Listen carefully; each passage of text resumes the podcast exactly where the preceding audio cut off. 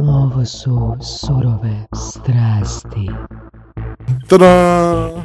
Ovo je bio jedan od dužih dogovora za gostovanje, ako se dobro sjećam. E, da znaš od kad Voras? Još je Milan Horvat e, meni preporučio ovog gosta Velimira kad prije 13-14 mjeseci.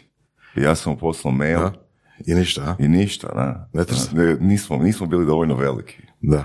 Znaš, ono smo mi jednom zajebali, jel? Da, ja sam zajemo, Da. ja sam zajemo.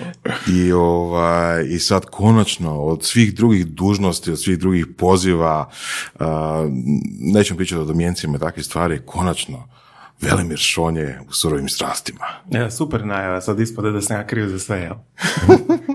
Može, ajde. Uzimam, Da, gdje si bio za JFK? preuzimam, jel? preuzimam.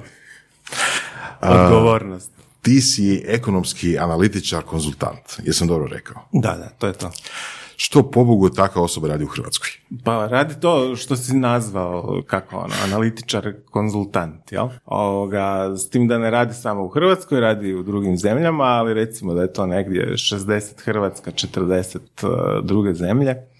Uh, moji klijenti su uh, Hrvatska udruga poslodavaca, Hrvatska udruga banaka, veće, neke veće, ćemo reći sve, uh, neke veće financijske institucije, E, Dakle, e, povremeno čak i neki pojedinci, firme, dakle svi oni kojima je potrebno povremeno ili u svrhu boljeg planiranja e, ili u svrhu pouzdanijeg poduzimanja neke investicije, e, dobiti recimo kvalificirane ocjene makroekonomskog stanja u zemlji, politika koje jesu, koje se očekuju. Takve stvari ljudima su potrebne i radi ajmo reći, upravljanja financijskim portfeljima, jel? Dakle, e, morate imati nekakvu viziju budućnosti, koliko god je budućnost teško predvidjeti, ali morate imati neku vlastitu sliku o tome e, da li će se e, bolje kretati recimo cijene obveznica ili cijene dionica, kako tu odrediti neku alokaciju i takve stvari. Jel? Znači, to je jedan dio. Drugi dio je vezan uz financijsku regulaciju. Ja se bavim dakle, ja sam bio radio i u Hrvatskoj narodnoj banci, u jednoj komercijalnoj banci, Raiffeisen banci do 2003. Nakon toga, dakle, ovih 16 godina imam svoju firmu. E, Dobro poznajem financijsku regulaciju, posebno bankarsku. I ovaj, e, bavim se projektima u tom dijelu. U Bosni i Hercegovini radim na jednom velikom projektu gdje se njihove regulatorne institucije ovaj, prilagođavaju europskim standardima. Tako da... A, je li to rekao da više radiš za privatne stvari, za privatne entitete, da tako kažem, ili državne? Pa u svak- za, u- za privatne, apsolutno je, da. To je, države ne recimo u Hr- ne, u Hrvatskoj u Hrvatskoj nemam uh, projekata za vlasti, ako to možemo tako reći, nemam Mhm. ministarstva, ovo, ono, jel? Imam sad jednu državnu firmu nakon dulje vremena koja će biti negdje u ukupnom prihodu 6-7%, recimo, ne više od toga. Ok. Kako, do- kako dolaze uh, ti privatni entiteti do tebe? Pa je vjerojatno isključivo zbog moje reputacije, Kako si ju razvio? da. Od 2003? Pa ne znam, dvije- čak i dvije- nisam, dakle da, pa i prije toga, ja sam bio prisutan u hrvatskoj javnosti negdje od početka 90-ih, ovoga, kao nekakav komentator ekonomskih zbivanja, tada sam radio na ekonomskom fakultetu, onda sam 93. postao malo vidljiviji, e, jer smo nas četvero savjetnika radili na programu obaranja visoke inflacije u sred rata, Ovaj, e, I to smo uspješno e, srušili tu inflaciju 93. koja je bila naslijeđena od bivše juge kao visoka inflacija, 30% mjesečno je to dosegnulo u jednom trenutku. I onda smo to, ovaj, e, kako da kažem, neću reći mi riješili, riješila je vlada, ali smo pomogli tadašnjoj vladi Nikice Valentića da e, formira, formulira jedan dobar program za rušenje te e, inflacije. I od onda sam nešto vidljiviji, onda sam prešao u HNB, pa sam i tamo puno komunicirao sa javnošću, tako da sam ja kad sam već krenuo privatni, privatni biznis 2003. godine, ja sam već imao izgrađenu e, reputaciju, bio sam prepoznatljiv i poznat, jel? Jesi čekao da, se, da postaneš vidljiviji i da kreneš sa privatnim Pa ne, biznisom? nisam nikad o tome, ovaj, nisam nikad o tome tako razmišljao. Moje kretanje u privatni biznis je zapravo uh, neka odluka iz želuca koja je bila puno starija od te moje odluke, da sam ja sam još ne- negdje ono ko klinac Ovoga, e, kad su me pitali šta želiš biti, ovaj, ja sam onda prvo rekao, kad sam bio jako mali, jel, sam rekao da hoću biti direktor knjižare. To je, to je ovaj, bila neka dječja ideja, to je meni izgledalo kao fora, biti direktor knjižare, jel? Ovoga, I mogu reći da sam to onda ostvario u toj varijanti, dakle male konzultantske, butik konzultantske kuće koja se bavi jednom uskom nišom, ovoga, a kroz ekonomski lab, dakle stranicu mm. arhiva analitika HR, sad imam i knjižaru ovaj, koja mm. nije velika, ali eto, radi i proizvodi i prodaje knjige. mm Bravo. Tako da je to... Ostvario ovaj, si svoj san. Pa za, možda zvuči patetično, ali mogu reći da. Odgovor je da. Cool, da. cool. Da. čuli smo svašta o ekonomskim predviđanjima, znači koliko tu ima astrologije, koliko tu imaš veliki pikado, pa sad gađaš onako jel u kućice. koji je tvoj pristup tome? Ma gle, moraš, prije svega moraš imati dobar model. A dobar model e, znači da ne mora on biti toliko ekonometrijski sofisticiran, dakle ne mora on biti tehnički ludo razvijen. E, dobar model ima nekoliko obilježja. Prvo je da pohvata sve bitne varijable i elemente koji na nešto utječu. Naravno, ekonomija je prekompleksna da pokupiš sve. uh Ne možeš predvidjeti kad će neka firma uh, odjedanput narasti toliko da uh, postane bitna za neku ekonomiju. Ja sam siguran da recimo, s obzirom na važnost recimo big techa za američko gospodarstvo da pred 20 godina nitko nije mogao predvidjeti e, važnost big techa za američku i svjetsku e, ekonomiju. Nije mogao predvidjeti razmjere. Jel? Ovoga. Ali mislim uvijek se znalo da bi tu negdje bilo nešto. Pa uvijek se zna da je nešto, ali ti ne možeš u, ovdje sad govorimo, kad govorimo o prognozama, govorimo o postocima mhm. konkretnim, jel? I sad zamisli 90 i ne znam, 7. 8 koliko će Big Tech 2018. utjecati na američki GDP. Apsolutno nepredvidivo. Jel? Dakle, da li je to jedan ili tri ili osam ili koliko posto, nemoguće je predvidjeti jer ne znaš, tehnološki napredak je općenito dosta teško predviđati. Jel? Šta hoćemo reći iz ovoga? E, dugoročne prognoze su gotovo nemoguće, osim možda u nekim procesima dugog trajanja. Pardon, što znači dugoročne? 10, 20? Pa recimo da, ja bih to smjestio. Ne, ne, ne, ne, ne, ne. Ako govorimo o pouzdanim prognozama rasta, dakle ono, hoće li biti 2 ili 4 ili minus 1, uh, tu smo zapravo vrlo tanki. Tu istraživanja pokazuju da relevantni vremenski okvir za prognoze je godinu i pol, do godinu i pol dana. Sve preko toga je kocka. Mm. Treba imati sreća, jel? E sad, da bi mogao dobro prognozirati unutar tih godini, godinu i pol dana, dakle GDP, zaposlenost, inflacija, tečajevi, kamatne stope i tako dalje, ovaj, moraš naprosto imati dobar model u smislu da pokupiš sve bitne elemente. Ne možeš forecastirati samo GDP. Moraš isto tako uzeti u obzir i međunarodne odnose. Moraš uzeti financijska tržišta. Dakle, sve to skupo povezati u neku u, u, u neku cjelinu. Jel? Ekonometrijske tehnike, prognostičke tehnike dolaze zapravo kao neki dodatak, s njima mm. napadaš neke dijelove. Inače, neko vrijeme se govorilo u ekonomiji o nekakvim jako sofisticiranim cjelovitim modelima, jel, koji sve pokupe i staviš u nekakav kotao koji to sve skuha pomoću statističkih, odnosno ekonometrijskih tehnika i dobiješ output. Ono što se kroz godine pokazalo da ti veliki makroekonometrijski modeli nisu, nisu pouzdani za predviđanje. Tako da ti većina institucija se na neki način igra ovoga, e, tako da ima fragmente, dakle neke mhm. dijelove, dakle ima dio za međunarodne odnose, dio za financijska tržišta, dio za realni sektor, jeli?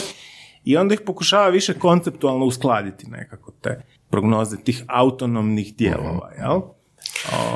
Što se tiče prognoze, odnosno prognoza, imam eto, dva pitanja. Kad si rekao da je bilo teško predvidjeti uspjeh uh, teha u Americi, ok, da li je s druge strane u maloj Hrvatskoj bilo teško predvidjeti, ne znam, uspjeh konzuma, odnosno Agrokora? Ne, ne, nisam rekao da je uspjeh teka bio teško, bilo teško predvidjeti. To možda i nije. Mislim da se neki tehnološki valovi tehnoloških promjena onako u grubo što će biti tehnologija za pet godina ili za deset godina, možda neko od vas to zna bolje nego ja, ovaj, e, ja mislim da je taj dio čak i relativno predvidiv. Jel? Ali sama kvantifikacija, dakle, ti kažeš uspjeh Big Techa, jel? a ja kažem Aha, neki broj iza toga. šta taj uspjeh znači za američko gospodarstvo u smislu BDP-a, međunarodne razmjene zaposlenosti. To je to s čime se mi e, bavimo. Jel? Taj dio je gotovo nemoguće predvidjeti u periodima od tih deseta godina, recimo. Jel? Da. E, što se tiče Agrokora, dakle ovako, E, Agrokor je kompanija e, koja je prerasla svojom veličinom, koja je bila u ono vrijeme prerasla svojom veličinom e, hrvatsko gospodarstvo. Dakle, vi znate da je recimo e, Poljska je poljoprivredno relativno najveća zemlja u Europi u smislu šta poljoprivreda znači za, za Poljsku i Poljska nije imala Agrokor. Poljska, nije, Poljska nema kompaniju ni sada koja bi se mogla usporediti sa Agrokorom, a njih ima, a njih ima deset puta više nego nas i najveći su evropski proizvođač, ne znam, krumpira, žita i tako dalje. jel? Ovoga, šta nam to govori? Dakle, Agrokor je bio jedna, uvjetno rečeno, nenormalna kompanija s obzirom na veličinu i svi koji su s njime radili su smatrali da je on too big to fail, prevelik da propadne. Kada, kada se Agrokor u ono vrijeme gledao sam za sebe kao da je normalna kompanija, onda je bilo vidljivo da on ima premalo kapitala, znači velika financijska poluga, visok stupanj zaduženosti e, i tako dalje, ali se računalo njegov položaj na tržištu i važno za državu, ovaj, to, je, to je nešto što je ok. Financijski kreditori Agrokora su dakle u ono vrijeme tražili kamatne stope od nekakvih e, 8, 9, 10, koliko se sjećam, posto na godinu, što je pokazivalo da su financijski kreditori vrlo jasno prepoznali rizike te kompanije i vrednovali su ih, ugradili su ih u kamatnu stopu koju su čaržali tom, tom Agrokoru, jeli? A dobavljači su bili ono don't stop the dance, jel? Dakle, bilo je vrlo elegantno imati osobne relationshipe sa menadžerima Agrokora i isporučivati robu na njihove police e, po vjerojatno nekim s jedne strane povoljnim uvjetima, vjerojatno zbog količina, a s druge strane onda se čekalo malo dulje sa naplatom, pa ono Agrokor ne plaća, pa ovo, pa ono. Dakle, jedna vrlo specifična ekonomska tvorba, ako mogu tako reći. Međutim, percepcija njenog rizika se umanjivala zbog logike too big to fail. Svi su mislili to neće propasti, čak i kad zaškripi, pomoći će mu se Da, i kao, tako ok, dalje, odgoda plaćanja, ne znam, 90 dana, ali valjda neće propast u tih 90 dana. Jel? Tako je, i radit ćemo i dalje sa njima, jer sa drugima bi morali raditi ili po nižim cijenama, ili e, ne bi nam tolike količine možda uzimali i tako, jel?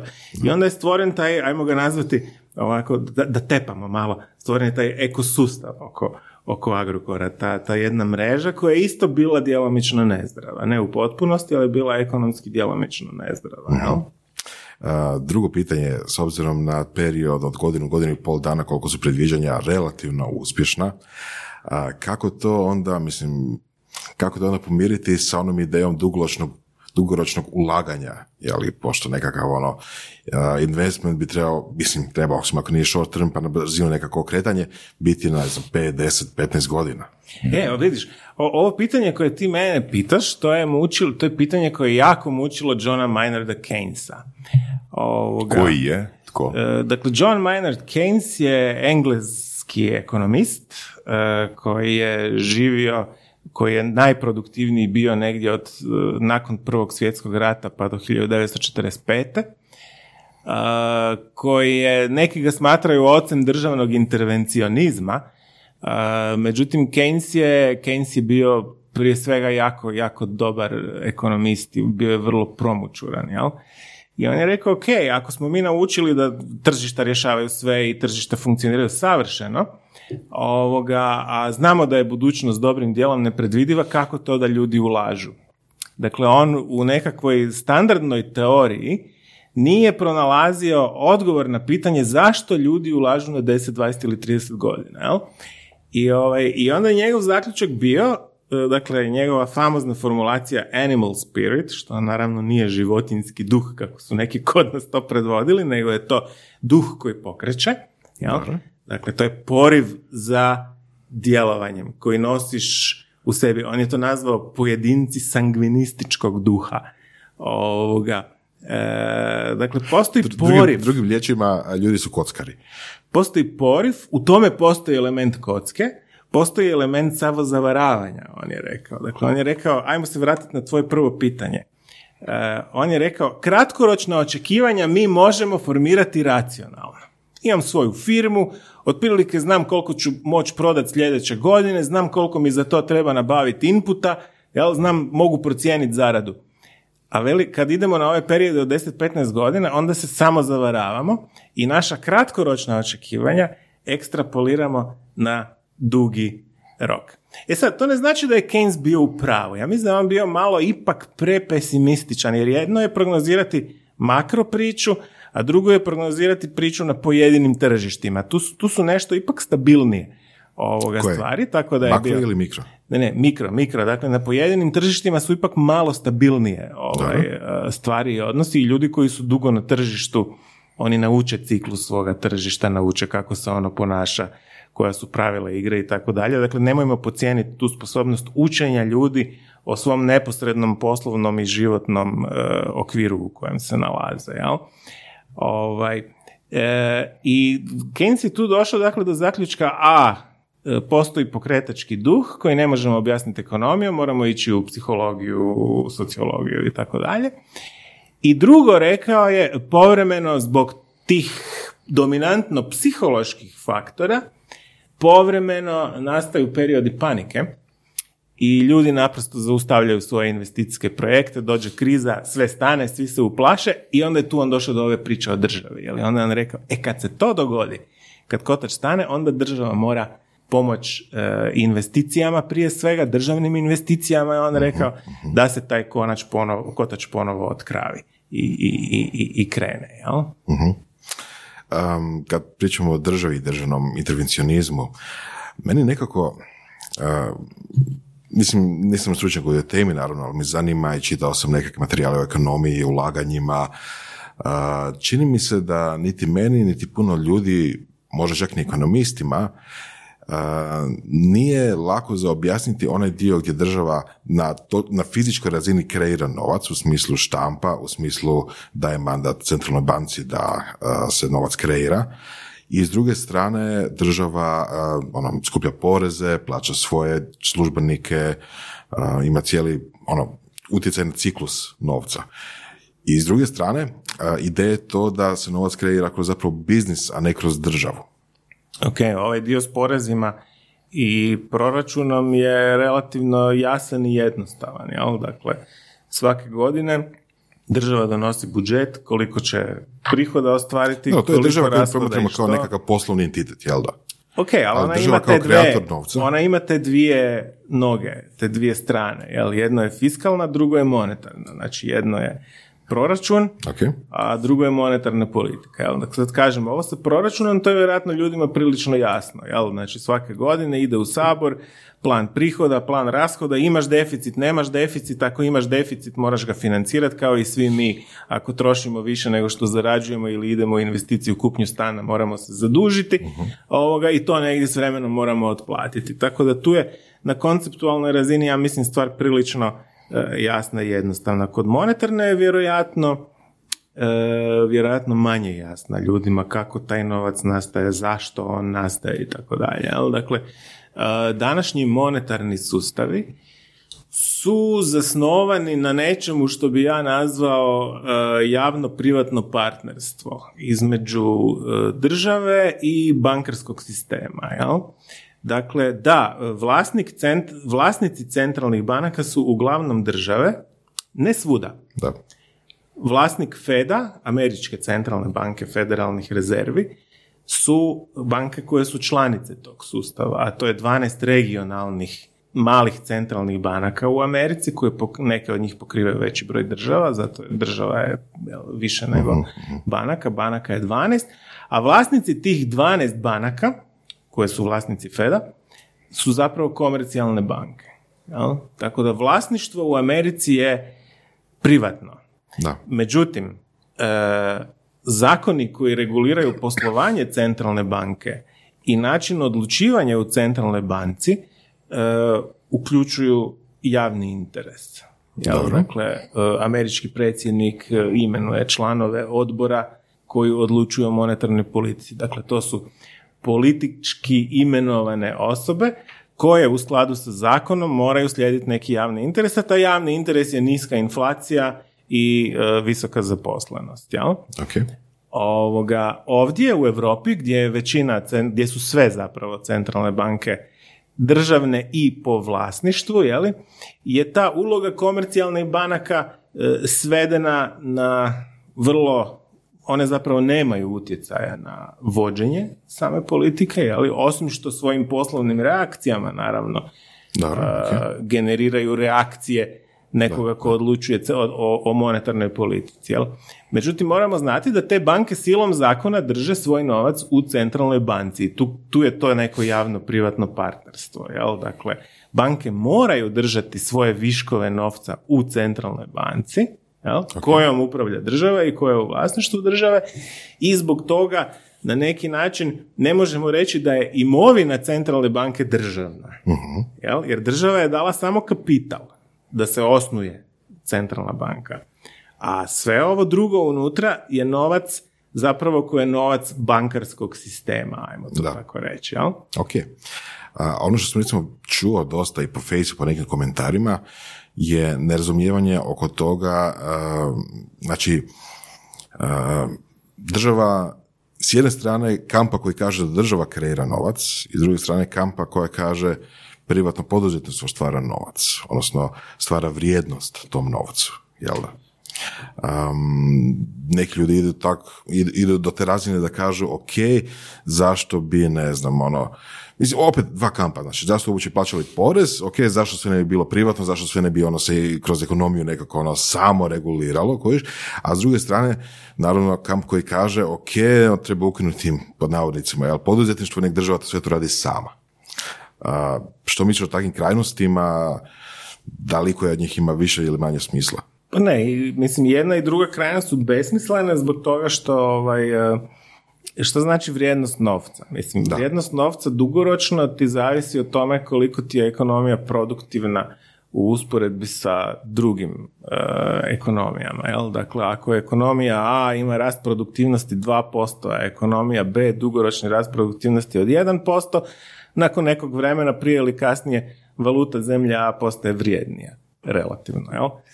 Tu su stvari prilično jasne. Tako da je pravo pitanje e, kako se generira produktivnost. Da li se ona može stvoriti da privatni sektor postoji sam bez države ili se može stvoriti tako da državni sektor postoji sam bez privatnog sektora.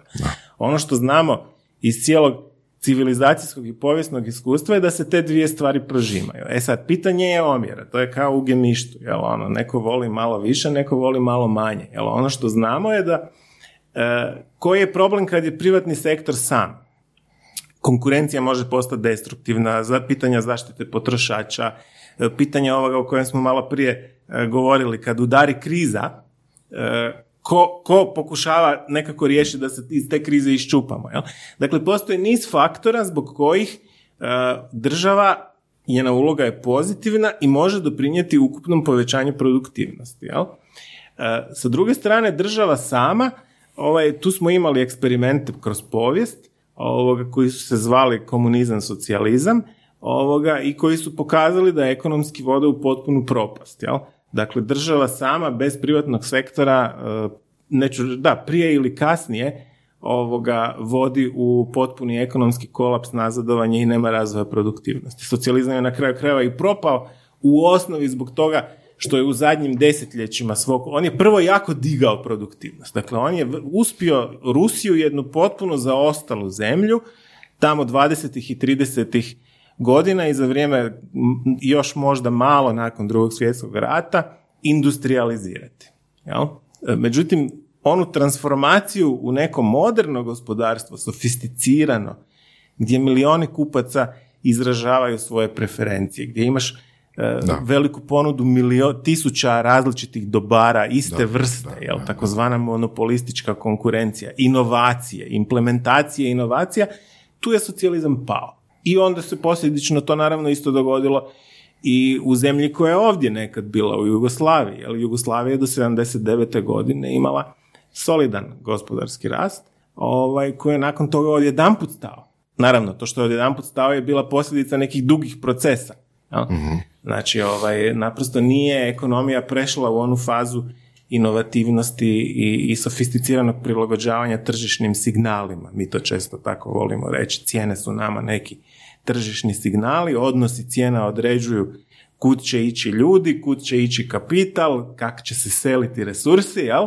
Ovoga, I ovaj, taj, taj mehanizam je prirodan, on je jednim dijelom spontan i država ga ne može administrativnim odlukama ili političkim odlukama zamijeniti. Može samo upropastiti. A koji bi po tebi bio pravilan omjer državnog i privatnog? Pa nema, nema tu ovako, dakle, ako kažemo isključili smo ekstreme, ja, onda se postavlja pitanje što, što, što znamo o, o optimalnom omjeru vina i vode. Uh, pa u osnovi postoje dva modela, jel? Postoji model koji je, ajmo reći, na zapadu je američki, a slični su azijski modeli po tome što imaju relativno male udjele države koji se negdje kreću oko 30 recimo ili nešto malo više posto BDP-a, tu se negdje završava i onda imamo ove evropske modele koji idu od 40 posto udjela države u BDP-u pa sve do mislim da je sada rekorder Francuska sa negdje 56% Uh, samo proračun, dakle bez državnih poduzeća, samo kad gledamo državni proračun u odnosu na BDP, 56%. Ne, i tu je, Hrvatska? Francuska. Hrvatska je trenutno negdje na 46. I e, mi smo onako jedna tipična europska zemlja, blizu nekog prosjeka, ali smo taj prosjek dostigli prerano. Kad gledamo Poljsku, Baltičke zemlje, Slovačku, Češku, dakle zemlje s kojima bi se trebali uspoređivati, oni su negdje 3 e, do 6-7 bodova ispod nas i imaju manja ukupna porezna opterećenja nego mi. Znači mi smo prerano skočili u, u nešto što je država koja je otprilike negdje usporediva sa Njemačkom ili Austrijom, taj udjel. Udjel države. I to je jedan od razloga, to je jedan od razloga zašto mi malo, mi dosta šepamo. Jel? I mhm. zato mislim da u ovom povijesnom trenutku kad gledamo te brojke, ako se vratimo na one velike rasprave koje se vode koliko god su one vode u krajnostima, e, ovi koji su više za tržište i privatni sektor su više u pravu od ovih koji zagovaraju ovaj nekakvo jačanje jačanje države jel? Dakle za sada klatno sada klatno bi trebalo ići u pravcu tržišta i privatnog sektora. Da za okolnosti u Hrvatskoj. S obzirom na okolnosti trenutne okolnosti u Hrvatskoj da. Da mislim da bi možda bilo korisno, iako su to bazične informacije, ali da malo e, kažeš šta je monetarna, šta je fiskalna politika. uh Dakle, fiskalna politika, što kad smo rekli, ona država ima dvije noge, jel? Da. Sad jedna je proračunska, fiskalna, druga je monetarna. E, što se tiče fiskalne politike, dakle, e, ti možeš upravljati i utjecati ukupnom veličinom državne potrošnje na ekonomiju, jel? E, možeš upravljati utjecajem e, načinom kako prikupljaš sredstva, dakle kroz porezni sustav, kako ćeš kombinirati porezni sustav, svi se sjećaju rasprave e, kad se reklo moramo uvesti porez na nekretnine, pa kako se to pravdalo pa ako uvedemo porez na nekretnine, skupit ćemo pare pa ćemo moći spustiti druge poreze. Jel, to je bila neke. Dakle, to su stvari kako možeš upravljati. To je dio fiskalne politike. To je sve dio fiskalne politike, dakle i prihodna strana proračuna i rashodna strana proračuna, jedno i drugo, i onda struktura rashoda. Jel? Da li ćeš više potrošiti na penzije, pa ćeš se nadati da će penziji to sve potrošiti u zemlji, jer oni neće kupovati automobile, nego će otići u Lidl jel, ili u neki drugi trgovački lanac koji je tipično hrvatski. Koji je tipično hrvatski. Ovoga, e, ili ćeš, ne znam, ili ti je važnija sigurnost pa ćeš kupovati avione, ili ti je štrajk učitelja pa ćeš njima dati plaće. Dakle, odlukama o strukturi rashoda se također utječe na e, ekonomiju, na to što se događa na tržištima, gdje ljudi ulažu, kako ulažu i tako dalje. Znači, to sve skupa je fiskalna politika. I tu se zapravo vodi, dakle, politički se svake godine o tome odluči u Saboru, dakle, sve velike preraspodjele u društvu trebaju biti verificirane kroz proračun, odnosno fiskalnu politiku. Da li ćemo se zadužiti iduće godine ili nećemo? Jel? To su ta pitanja koja trebaju dobiti svoj politički amen, ajmo to tako reći. Jel? Za razliku od fiskalne, monetarna ne treba svoj politički amen. E, Dakle, monetarna politika je neovisna od dnevne politike. Naravno da centralne banke podnose svoje izvještaje, javnost je informirana, sabor, parlamentarni zastupnici su svuda informirani o tome, međutim oni ne mogu bez dobrih razloga reći da politika ne valja i posmjenjivati cijeli savjet centralne banke, baš zato da se ta stabilnost novca jeli, ne narušava. Jer kad bi se to krenulo politički rotirati ljude kao što se rotiraju načelnici u ministarstvima, kad bi se spustila ta važnost, onda kad bi pofalilo novaca, bi se malo, što se kaže, uključila tiskara figurativno, metaforički, jer malo bi se više novaca naštampalo, pustilo na tržište, kupovalo državne obveznice i, I to onda je bi dio monetarne to, to je dio monetarne politike, ali važno je odvojiti od fiskalne, jel? Zato što e, kada bi se proračun financirao dominantno tiskanjem novca, onda gubiš politički nadzor, parlamentarni nadzor nad ukupnom politikom, jeli? Ovoga, jer političke potrebe za rashode državnog proračuna možeš financirati iz centralne banke. Jel? I onda kratkoročno sve izgleda divno, a srednjoročno i dugoročno dobiješ visoku inflaciju koja šteti svima. Jel? I baš zato tu se, ra- tu se radi taj firewall između e, fiskalne politike i monetarne politike. Sama monetarna politika, njezin je cilj dakle da smanjuje fluktuacije ekonomske, jel? znači kad je ekonomija loše, onda se kamatne stope spuštaju vrlo nisko, sada su uglavnom na nuli u Europi, u SAD-u na 1,75, sve su to neke minimalne historijske razine. Ovoga, a kada je ekonomija jako dobro, zaposlenost visoka i cijene rastu, imaš inflaciju, onda se dižu kamatne stope zato da se suzbije e, suzbije to pregrijavanje. Ajmo ga, ajmo ga tako nazvati. Jel? I to radi monetarna politika i to rade ljudi koji su tamo imenovani od strane parlamenta, ali su, dakle guverner, zamjenik guvernera, viceguverneri i tako dalje, ali su oni u svom djelovanju neovisni od dnevne e, politike, baš zato da im ne- neko ne može narediti šta da radi. Jer ako bi se pitalo političare, onda bi kamate uvijek bile na nuli, nikad ne bi I novac bi se štampao od svaki dan. i novca bi bilo u obilju, dok jednoga dana to ne bi dovelo do onoga što sve ljude košta, da ova tu čaša više ne bi koštala kunu ili koliko košta, nego bi koštala pet kuna odjedanput. jel? Što se dogodilo u Jugoslaviji isto, jeli? Što smo mi imali do 93. To smo, sjećaš se, spomenuli na početku razgovora. Dakle, mi smo od Juge naslijedili vrlo visoku inflaciju i u trenutku kad smo ju mi obarali, dakle listopad 93. je prešla 30% na mjesec. Na mjesec. Dakle, ja sam generacija koja kad je počela radit, mi smo dobivali plaću u kešu u jednoj vrećici, E, sad, apropo one naše današnje rasprave, znate ono kad se priča dajte ljudima ovaj, lovu da oni uplaćuju sami Da. ovoga, kao poreze i doprinose, pa će biti svjesni jel, šta plaćaju. Mi smo znači na toj vrećici je rukom neko u računovodstvu ispisao sve ove poreze doprinose, tako da smo mi na toj vrećici to lijepo odmah vidjeli. Uzeli bi lovu iz vrećice van, keš, novčanice i svaka firma je imala negdje svog dilera deviza koji je bio dio jedne mreže. To su bili ovi retail, oni su bili retaileri, jel? I onda oni su se poravnavali sa nekakvim wholesalerima, jel? E, a mi obični ljudi, mi smo jurili da odmah kupimo devize. Jer ti se već za dva, tri dana držanja devize isplatilo, dakle nećeš odmah kupiti sve što ti treba taj mjesec, nećeš Da, kupiti cipele ako si imao za cipele. Ovoga.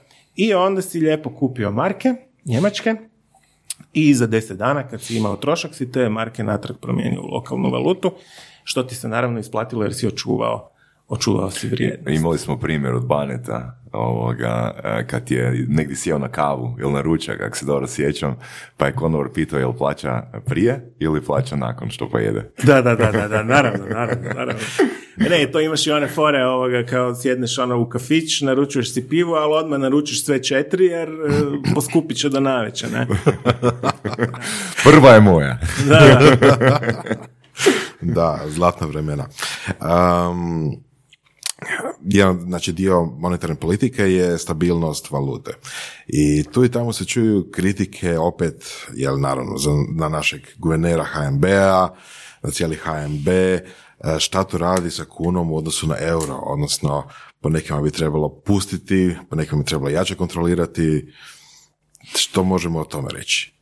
Pa te priče o tome da slabijom valutom možeš napraviti razvojno čudo, one, one su prisutne od uvijek. Logika zagovornika slabije valute je zapravo vrlo jednostavna i dijelo ljudi prijemčiva. Naročito izvoznicima. Ovaj, dakle, logika je sljedeća. Sad je kuna recimo 7,5, odnosno euro, euro košta 7,5 kuna.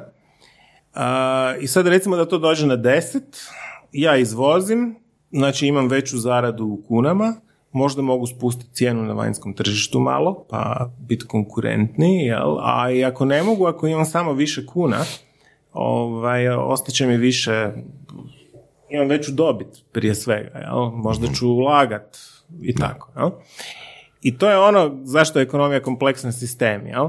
Znači, to, to je nešto što na papiru funkcionira. Također funkcionira to da uz e, vrijednost eura od 10 kuna bi uvozna roba bila skuplja, pa možda ne bi toliko kupovali iz uvoza, nego bi kupovali domaće. Jel? Znači imaš dvije strane, izvoznu i uvoznu, gdje ti se to čini da drži vodu. Jel? E sad, prokleta ekonomija je uvijek kompleksna. Jel? Dakle, zamisli ti sad to da mi, e, mi neke stvari ne možemo efikasno proizvoditi.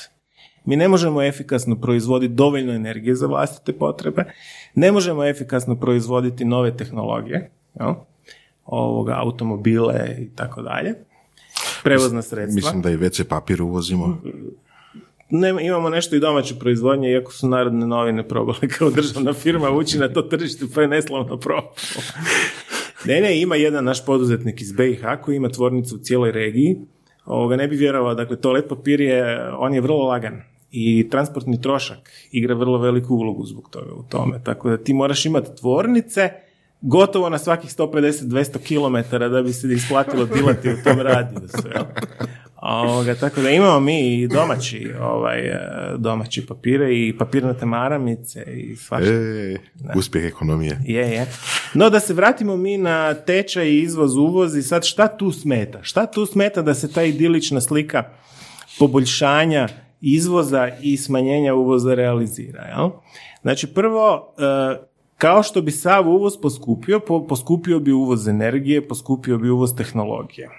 Tehnologija je važna za produktivnost. Nema produktivnosti bez tehnologije, a male zemlje po definiciji ne mogu proizvesti sve one tehnologije koje su joj potrebne. Jel? Dakle, čak i Amerika to ne može, ali recimo da je Amerika zbog veli, A, veličine i B, zbog znanja, da je Amerika sposobna najveći dio tehnologija proizvoditi sama. Jel? Tako da ova varijanta s tečajem njima ne smeta, možda im čak može koristiti kad im dolar malo, malo oslabi. Zemlje poput Hrvatske to ne mogu, jer mi po definiciji uvozimo bro, količina tehnologija koje moraš uvesti da bi napredovao, da bi imao rast produktivnosti je zapravo ogromna. Jel? Seže u sva područja života. Nema te male zemlje koja to može sama efikasno proizvoditi. Naglašavamo ovo efikasno. Jel? Ovoga, zato što još uvijek je ljudima u glavi ono neko vrijeme kad je recimo u bivšoj jugi su se proizvodila, nemojte zaboraviti, i računala, svašta se proizvodi. I borbeni avioni. Avioni, svašta, ali je pitanje kako li se to proizvodilo efikasno. To se jako skupo plaćalo Da, da. bi se tu, a i pitanje je koliko je ta tehnologija bila up to date. Jel? Koliko je sama tehnologija bila kvalitetna. No, u svakom slučaju ovoga, to slabljenje domaće valute se reflektira u skupljoj tehnologiji i, i energiji, što ima negativan utjecaj i na cijene i na sporiji rast produktivnosti. To je jedan, jedan, jedan faktor. E, drugi faktor je taj što ovo prelijevanje svega na cijene, na više cijene, slabija valuta, veće cijene u zemlji, ovaj, to ne ide samo preko energije, jel? To je jedan kanal utjecaja, rast cijena, energije u dijelu u kojem energiju uvoziš. Samo da kažemo, energija uključuje i benzin za kamione. Energija uključuje sve. Energija, mislim, mi uvozimo plina puno, jel? jer ga nemamo dovoljno za vlastite potrebe i uvozimo naftu. A i uvozimo električnu energiju u onome dijelu u kojem je to oportuno na tržištu. Jer danas je tržište električne energije već dosta integrirano i ti možeš uvesti električnu mhm. energiju, gledaš kakvo je tržište i uvoziš ju od tamo gdje je ona u tom trenutku jeftinija. Jel? Ovoga, tako da integrirano tržište postoji i kod energenata. Ali kažem, efekt na rast cijena ne ide samo preko energenata, nego ide i preko svih drugih dobara koja trošimo. Jel? Jer radnici u većini uh, proizvodnji, a vjerojatno i u državi, jel? neće tako lako pristati ako je njihova, cijena, ako je njihova plaća recimo uh, u stečaju od 7,5 ljudi si preračunaju malo ovaj, koliko je to u eurima. Jel? Pa sada ako u stečaju u 7,5 ima 1000 eura plaću, jel, koliko će plaću imati u stečaj 10?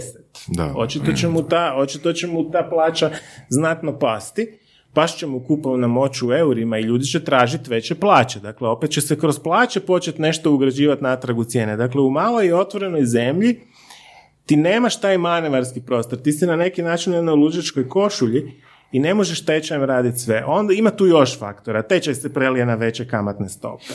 To je isto problem malih i otvorenih ekonomije. Odmah, vrlo brzo imaš efekte na veće kamatne stope, pa je i zaduživanje skuplje, ali kako su ljudi zaduženi u kreditima sa valutnom klauzulom, onda im i rate odu gore, ne samo zbog kamata, nego i glavnica, vrijednost glavnice poraste, jel? jer ako imaš e, kredit uz valutnu klauzulu u eurima, ako tečaj ode sa 7,5 na 10, tebi rata proporcionalno ode gore. Da, baš smo bili komentirali par puta, Hrvatska ima, mislim ne samo Hrvatska, sve zemlje, ali regije, što bi rekli Ivše, a, tu osobinu da sve iznad cijene, ne znam, televizora se računa u eurima.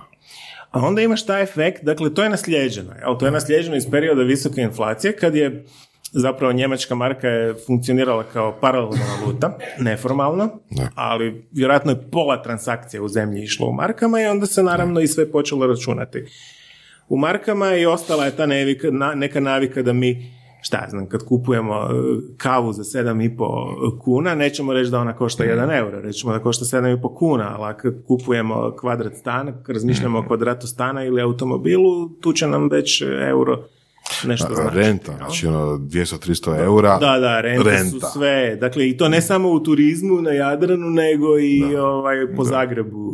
Svak će ti reći 600 eura mjesečno. Jel? Normalno. Da. Reci nam, Velimire, iz kojih sve izvora moraš znanja akumulirati da budeš ekonomski analitičar? Ono, nekak dobijam dojam i iz razgovora s Berislavom koliko je tu znanja iz povijesti, psihologije, sociologije. Pa gledaj, postoje dobri ekonomski analitičari koji ne koji se bave prognostikom ili nekim tehničkim užim aspektima i kojima zapravo nekakva velika znanja iz povijesti, sociologije, psihologije, ne koriste ih, jel? Mhm. Ovaj, e, međutim, ako, ako želiš shvaćati nekakve šire povijesne procese i ući izvan izaći izvan tehničkih okvira i ući u neko promišljanje o tome što je bilo pre deset i što će biti za deset godina, koliko god je tu prognostika nemoguća, ali razumijevanje i objašnjavanje pomažu, ovaj, onda moraš poznavati, ja bih rekao, prije svega povijest, jer je ekonomska povijest bitan i podcijenjen uh, sastavni dio povijesti. Neću reći da ekonomija determinira sve, ne spadam među one koji vjeruju u ekonomski determinizam, ali ovaj, ekonomski odnosi su bitna odrednica povijesti Uh, to ti je broj jedan. Broj dva, psihologija je sastavni dio ekonomije, iako se to možda ne zna toliko šire. Dakle, ekonomisti uvijek moraju poći od neke pretpostavke od ponašanju ljudi. Jel? Dakle, mi, mi kad kažemo, ne znam, e, potražnja za ovim tu će ti narasti, ako cijena padne, mi zapravo implicitno pretpostavljamo nešto o ponašanju, ponašanju ljudi. Ali sad ekonomisti imaju i model homo economicusa, jel? Dakle, homo economicus je ideja o čovjeku koji savršeno skuplja informacije, sve zna. Dakle, idem kupiti cipele, pregledao sam tržište, obišao sam sve bitne dućane, e, prepoznao sam e, razlike u kvaliteti, prepoznao sam razlike u cijeni, tras odluka, racionalna, jel? Znamo da u većini situacija to baš i nije tako i da će ljudi biti i manipulirani od strane marketinga i sami će željeti I biti sebe. manipulirani jer će si naći kraticu, naći će se neku kraticu da odluči, pa nemam ja vremena, kužiš, mene, Da, da. mene, vreme košta. Dakle, opet, tu sam racionalan, jel? Vrijeme me košta Mhm. i ne, nema, to je ono trošak potplate cipela figurativno, da obiđem sve dućane, nema Mhm. teorije i zato idem nekom prečicom, ono, čuo sam, vidio sam reklamu, čuo sam za njih da su dobri, rekao mi je friend da su dobri, pa ću to kupiti, ne? Mislim, najbolji primjer je ono što su važne odluke u životu, kad kupuješ auto, mislim, ono, na kraju ispada da kupujemo auto zavisno o tome s kojim smo se modelima igrali u, u- u- kad smo bili klinci. Mm. Ozbiljno? Mi, mi dečki, imaš i te teorije. Da, imaš i te teorije. Wow. Da se već u toj dobi formiraju preferencije, jel? A. Jer mislim, činjenica da je ponuda automobila i tehnološki i u svakom drugom pogledu dok ti sve to pregledaš, odvagneš, uđeš u to, opet, ogromno je vrijeme potrebno ako hoćeš donijeti kvalificiranu odluku. I pitanje je koliko ljudi ima vremena i znanja da u to uđe duboko. A jel, što, koji je tvoj stav o ra- raciju prilikom odlučivanja na kupovinu? U grubo, mi smo u grubo racionalni, ali mi i sa racionalnošću ekonomiziramo. Što bi to značilo? M- mi smo metaracionalna bića. To znači da se povremeno prepuštamo iracionalnostima i slučajnostima, ali to naprosto radimo zbog toga što nemamo vremena baviti se svim tim informacijama i onda i volimo da nas ponekad nešto zavede. Jel? Znači, naprosto volimo kupiti nešto što nam se čini lijepo. Pa sad što je to 20% skuplje, pa bože moj, jel? Imaš ljude koji e, cijenu interpretiraju kao signal kvalitete. Tako da to ponekad može srušiti neke klasične ekonomske zakone, pa onda imaš, imaš dobra, e, imaš dobra koja, takozvana luksuzna dobra, jeli, kod kojih čak rast cijene može povećati potražnju, a ne smanjiti. Jel? Jer ljudi to interpretiraju kao znak kvalitete. I sad koliko je ili nije je opet otvoreno pitanje. Jel?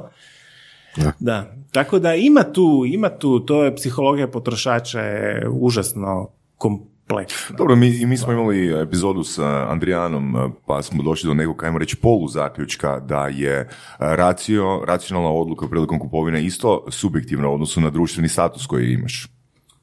Znači, nije kupiti najjeftinije od nekog eh, proizvoda nužno racionalno za svakoga. Pa ja mislim da je to prije svega, dakle ovako, prvo, e, najčešće će postojati korelacija između niske cijene i lošije kvalitete. Naj, najčešće. Tako da u smislu, zavisno o tvom statusu, ti ciljaš neku kvalitetu i onda ćeš i prihvatiti nešto, nešto veću cijenu. Jel? Dakle, status ti ili bogatstvo koje imaš, zarada koju imaš ti omogućuje da e, drugačije kombiniraš odnos cijene i kvalitete nego neko Odnosno, racio, racio je druga, druga ali racio ti- drugačije obrađuje ali, racio, ali racionalan si, dakle ti si u okviru svog socijalnog statusa je, i socioekonomskog statusa, ti si racionalan. Kao što je racionalan i onaj koji traži najjeftinije, Točno. zato što je njegova situacija takva da može, mora tražiti najjeftinije. Ali ne postoji univerzalna racionalna odluka. Pa ne, osim na razini principa. Na razini principa ona postoji, a to je da ćeš e, kupiti što povoljnije za samog sebe. Jel? Ne želiš poklanjati trgovcu ili proizvođaču novac, jel tako? Ne? Mislim, Ja znam, i to, to čak ne, ne treba precjenjivati te statusne stvari. E, Niz vrlo bogatih ljudi koje ja poznajem, ovoga, e, recimo jako čeka popuste, Da, Jel, ali dakle, to je, čitao si, se- uvjereni smo da si čitao Millionaire Next Door. Da, ni- ni- nisam, nisam, nisam, nisam. Ovoga, zapravo, um, izbacit ćemo tu lektiru uskoro, Millionaire Next Door, i e, je formula, mislim formula, glupa riječ formula, je znači da je osoba koja generira novac, znači muškarac najčešće, to, je- to, to su knjige iz kraja 80. godina, znači glavna karakteristika je štedljivost. A oni koji su postali milijunaši unutar prve generacije, a i koji su bili štedljivi, imali su još štedljiviju suprugu. Da, da, da, pa naravno. Ali zato oni koji su druge generaciji su jel, rasipnici. Da, da. Da, da, da. Ne, ima ona teorija tri generacije. Druga zadrži kao, druga zadrži, a treća generacija raspe. Evo. Da. A koliko duboko, odnosno daleko u povijest a, si ti otišao da, da bolje shvatiš a, i da, da, da bolje dopuniš ono širu sliku svog razumijevanja? Po mene je tu najviše zanimala naravno povijest kapitalizma od nekakve prve industrijske revolucije, odnosno to 18. stoljeće ovoga, u kojem su neke idejne osnove za uh, idejne i političke osnove za moderni kapitalizam stvorene, jel? Dakle, mi ono službeno imamo tu priču prva industrijska revolucija, parni stroj koji počinje mijenjati sve, tu počinje nekakav nagli rast produktivnosti. Prije toga si imao klasičnu situaciju, sve je zavisilo o zemlji, o poljoprivredi, gdje nije bilo lako dići produktivnost, dok nisu došli strojevi, ali onda si imao te cikluse, raznože se ljudi, e, sve lošije zemlje se uzimaju u obradu, pada produktivnost, dolazi šok, glad i opet se populacija vraća na neku početnu, početnu razinu. Jel? I onda se dolaskom strojeva, dakle prije svega parnog stroja, tamo negdje krajem e, 18. početkom 19. stoljeća se to sve skupa počinje mijenjati. To je bila prva industrijska revolucija. Ali ona je naravno bila praćena i nekakvim ovaj, razvojem trgovačkog kapitalizma, jel? razvoj trgovine. E, ljudi često zaboravljaju da je recimo London je imao svoju trgovačku ulicu koja je puno veća od recimo naše današnje ilice već krajem 18. stoljeća, krajem 17. stoljeća, dakle kraj, 1600 i neke. Lo- London je u 18. stoljeću prešao milion stanovnika, dakle to su bili strahoviti, strahoviti procesi koji su se odvijali stotinama godinama prije nego u našem dijelu Europe. Jel? Tu je istočna Europa, pogotovo jugoistočna bila zaostala. Tako da ti neki procesi dugog trajanja, ovaj, oni i još uvijek imaju te tragove. Jel? Sad, za, ono, zašto je Hrvatska slabije razvijena od Engleske ili Švicarske? Naravno da postoji sto uzroka, ali jedan od razloga je i taj što je tamo sve počelo sto godina ranije. Jel? Švicarska nije dobar primjer, Švicarska je bila ona seljačka zemlja jako dugo, ali Engleska i Nizozemska kao koljevke modernog e, kapitalizma, jeli su te procese po- pro- prolazile 150 do 100 godina prije nego zanimljivo je da su te zemlje isto tako dosta liberalne. Pa liberalizam je zapravo, ako možemo to tako reći, uvjetno engleski proizvod uz te neke početke koje ćemo pronaći e, i u Beneluxu i u Francuskoj, naravno, jeli? Ovoga, tako da e, liberalizam je proizvod grada. Jel? Dakle, liberalizam dolazi kao ideja sa urbanizacijom. Ne? I sad ti možeš čak i ako promatraš bila je nedavno serija na HRT-u Medici, jel? Dakle, kad gledaš Firencu ovoga, i te srednjevjekovne gradove države, jel? Tu još ne, ne formulira se liberalizam kao jasno artikulirana ideologija, međutim, u masu stvari koje oni rade i kako razmišljaju, ti ćeš vidjeti neke e, liberalne tragove. Jel? Dakle, u Firenci imaš borbu između stare aristokracije i nove elite, koja je trgovačko-proizvođačka, jel? I koja želi uvesti neka nova pravila igre, a ta nova pravila igre su prilično, vi, su puno više fair od onih pravila koje je aristokracija uspostavila. Dakle, tu imaš čisti neki liberalni princip koji se međutim još ne artikulira kao jasna filozofija, ajmo reći, jel? Da, jer filo, filozofska artikulacija liberalizma počinje sa Johnom Lockeom, kasnije još sa Smithom, Kantom. Da, da, ali u praksi ona Ali društva u- koji su imali trgovine, Tako koji su imali industriju su Tu krenuli- kreće, Da, tu da. kreće. Ja, zbog rada, zbog koncentracije ljudi i zbog svega. Tako je. Um, sva ova priča o, uh, jel, navodno suprotstavljenim stranama države i onda, jel, nekakvih interesnih skupina koje zapravo su shadow government i sve to skupa, su se nekako prelila i na razmišljanje o tome da li treba uvesti euro ili ne. Uh, naravno, postoje opet dva kampa, jedni su ono, ajmo uvesti sutra, drugi su ajmo uvesti nikada, jeli. A, oni koji kažu uvesti sutra, kažu da, da, da, lakše, trgo, lakša je trgovina, lakše je uvoz, izvoz, nema naknada, nema mjenjačnica, sve to skupa, oni koji su protiv, ne znam šta kaže, izgubit ćemo suverenitet, to je naj, naj, onako, zanimljivija opaska, jel? Da, da. Naj, i- najteža. i- Najteža, I, da. i na, možeš najaviti autora knjige Euro u Hrvatskoj. Da, da, da. Znači, one, one, one knjige koje se prodaju javno u tvojoj knjižari a, su E, Dakle, imamo, imamo, imamo, pokrivamo sve teme o kojima smo pričali. Ovoga, dakle, euro u Hrvatskoj, e, to je moja knjiga. Onda, apropo liberalizma, ovaj, napisali smo Darko i ja, Darko Polšak i ja knjižicu jednu kraću, prešućeni triumf liberalizma povodom 30 godina pada Berlinskog zida. Ovaj, a osim toga sam izdao i od Deskara Škrbića i Bičanića makroekonomiku 1, bit će i dvojka znači, uskoro nadam se, zavisi kako će brzo pisat. Ovaj, to ću im rado izdat. Dakle, ako se neko hoće e, naučiti nešto o makroekonomici, pa malo i o euru, o uvođenju eura, a onda shvatiti malo i ta, te liberalne ideje koje su na istoku Europe konačno nakon 89. malo došle više do izražaja. Ovoga, eto, tri knjige se nude u raznim varijantama na arhiva Analitika HR, ekonomski lab, jel? da. Ovoga, I kao, euro, da. kao autor knjige o euro. Euro. Ovaj, odlučio sam se napisati knjigu koja je tako malo, malo je veća, nije, nije baš mala. Ovaj, tu sam negdje sažao tih svojih 20 i skoro 30 godina bavljenja monetarnim temama ovoga, kako bi prikazao i odvagnuo i jednu i drugu stranu, jeli, i za i protiv, tako da je sve ovo, i obradio sam nekako i te strahove. Meni su ti strahovi od gubitka suvereniteta čak jednim dijelom razumljivi, pogotovo u zemlji koja je relativno nedavno stekla samostalnost. Jeli? Sad ljudi se nekako grčevito drže nekih simbola, nekih institucija koje nas čine državom, pa nećemo to valjda sad predavati ili udruživati s nekim drugim i tako dalje. I to je jedan refleks koji je prirodan.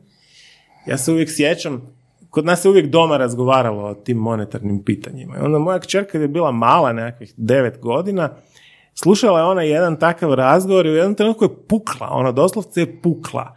I rekla, pa vi, zar vi, ti, tata i mama, vi mislite da mi trebamo se odreći naše kune? Dakle, ona je vjerojatno u svojoj dječjoj glavi to povezala sa tim da neće biti novaca. Pretpostavljam, ne? Ali kužiš koliko to emocija Da, da. vuče i, i izbija. E, Nažalost, e, euro se uvodi na način koji uopće ne vodi računa o tome, to prije svega ide ovu vladu. Dakle, aktualni premijer i ministar financija i tako dalje, oni imaju jedan elitistički pristup tome i oni sad kažu mi to moramo napraviti, mi smo potpisali europski ugovor, tu nema nikakve rasprave, a nisu svjesni koliko takvim stavom e, generiraju resentimana, odbojnosti među, među ljudima prema ideji eura, jel? Ovoga, dakle, vi morate ići među ljude. Ja sam se uvjerio kad sam imao turneju, kad je bila promocija knjige, jel, onda smo imali nekoliko prezentacija ono, na mjestima gdje su svi s ceste mogli doći, jel? I u pravilu imate taj strah, Dve, dva su izvora straha. Jedan je ovaj, ostajemo bez nečeg svog, Dobro. bez poluge, ne upravljamo.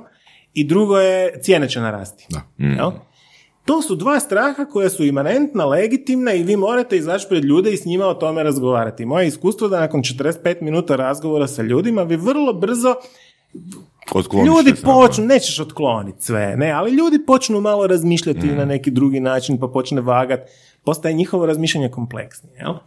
Ovoga, s tim se niko ne bavi i to u krajnjoj liniji može čak i ugroziti projekt uvođenja eura. Ovaj, ne, ne tvrdim da će ga ugroziti, ali može, jer iduće godine će biti predizborna kampanja. Neke stranke će sigurno anti-euro i anti-EU kampanju imati političku, jel? I one će tu napadat euro iz svih oružja, jel? I ako ljudi nisu pripremljeni, ljudi će pokupiti tu ideju, a onda je svašta moguće, jel? Ok. Dakle, e, ono što je, samo da ovo još kažem, jel? Dakle, ja sam za uvođenje eura zato što vaga, važući za i protiv e, sam shvatio koliko ta strana za e, puno više e, preteže, jel? A onda možemo i razgovarati ako imamo vremena po tim pojedinim Da, da, da. Možemo, komponentama. Može. Da. Ajmo, ajmo baš tim redoslijedom. Ajmo prvo za.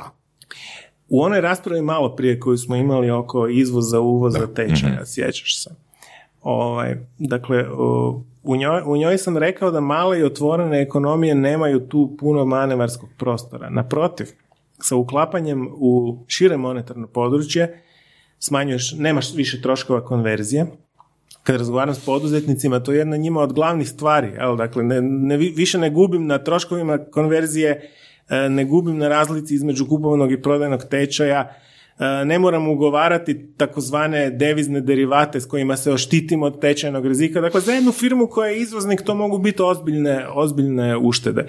I sve je predvidljivije. Jel? Sve je predvidljivije. Mogu svoje poslovne planove formirati, a da ne mora razmišljati hoće li mi kuna biti 2% ili 3% Da, jača da, ili slabija. Dođe turistička jel? sezona i kuna ode gore. Klasika, Da, jel, dolje klasika, to su već svi naučili sezonske Da, da. oscilacije, ne, koje zapravo ničemu ne služe. Da. One ničemu ne služe. Jel?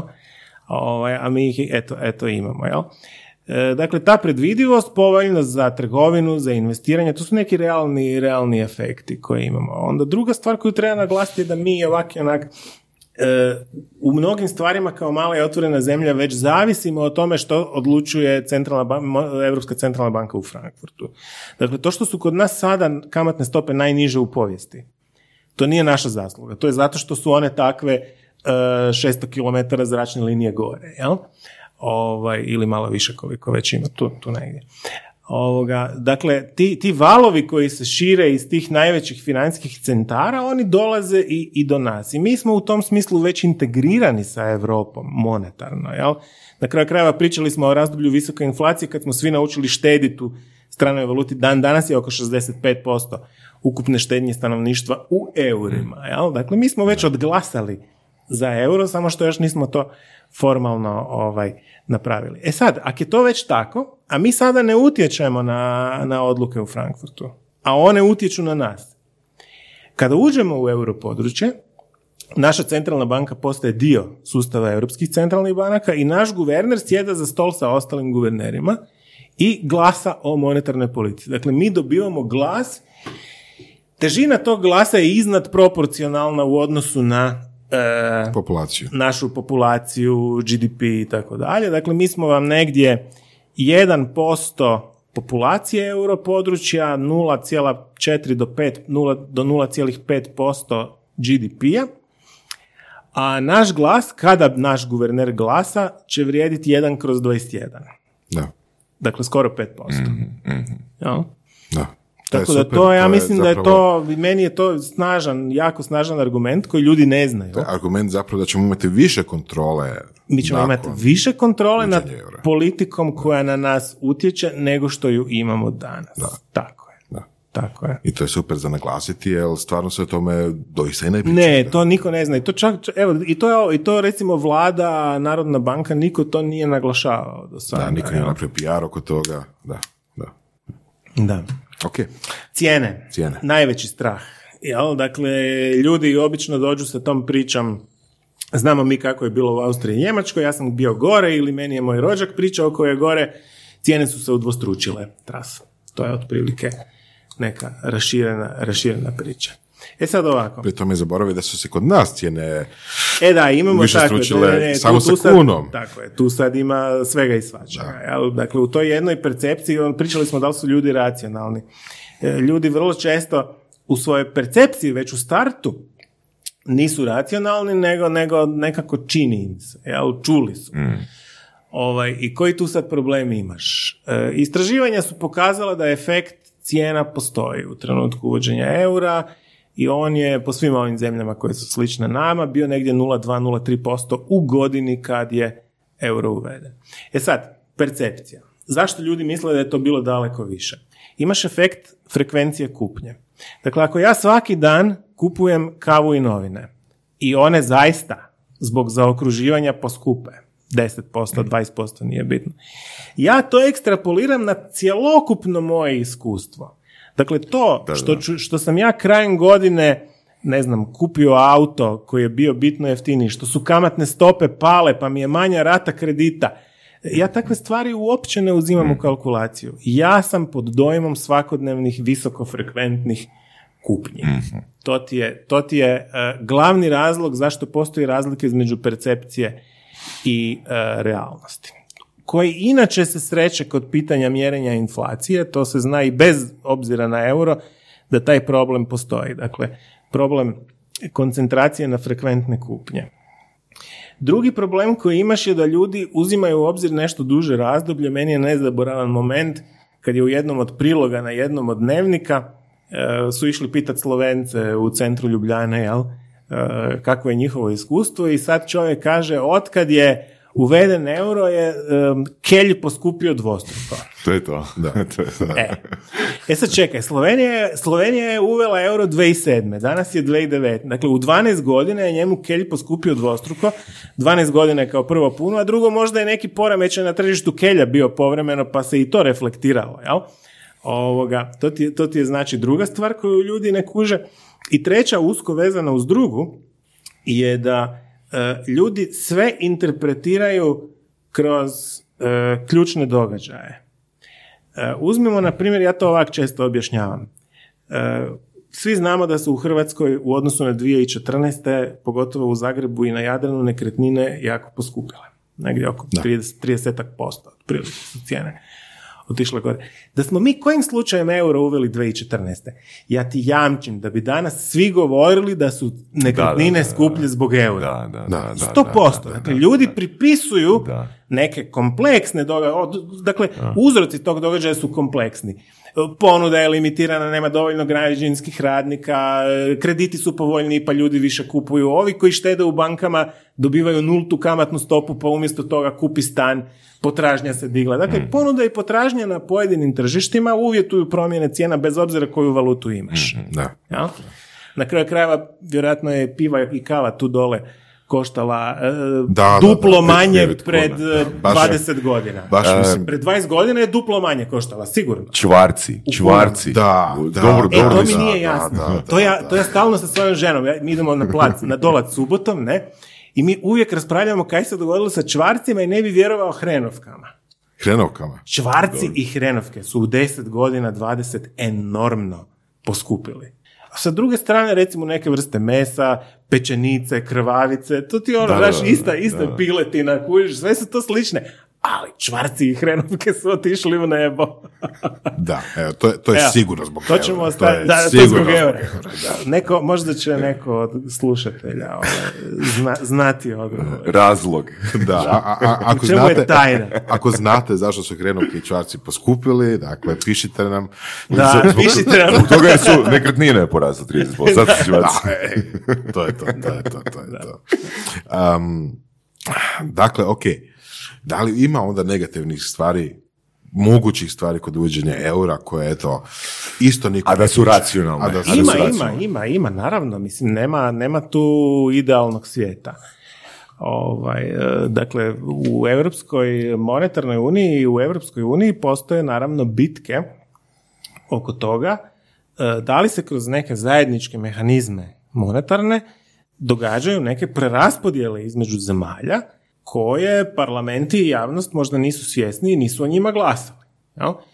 O nekima su glasali, na primjer postoji europski stabilizacijski mehanizam, to je jedan fond koji može kreditirati države u problemima, što kad je država u problemu je za nju jako dobro, ali je loše za ove koji kreditiraju taj fond, jel? to je uvijek ono Njemačka, Nizozemska, Sjever uvijek daje pare, a jug e, troši. Jel? Ovoga, i taj neki, ne, taj neki sukob između sjevera i juga kroz institucije Europske monetarne unije je latentan. Jel? Na kraju krajeva u bordu, u izvršnom odboru Europske centralne banke su do sada dva, dvoje Nijemaca je podnosilo ostavke. 2011. Jürgen Stark i ovo jedna gospođa sada, 2019.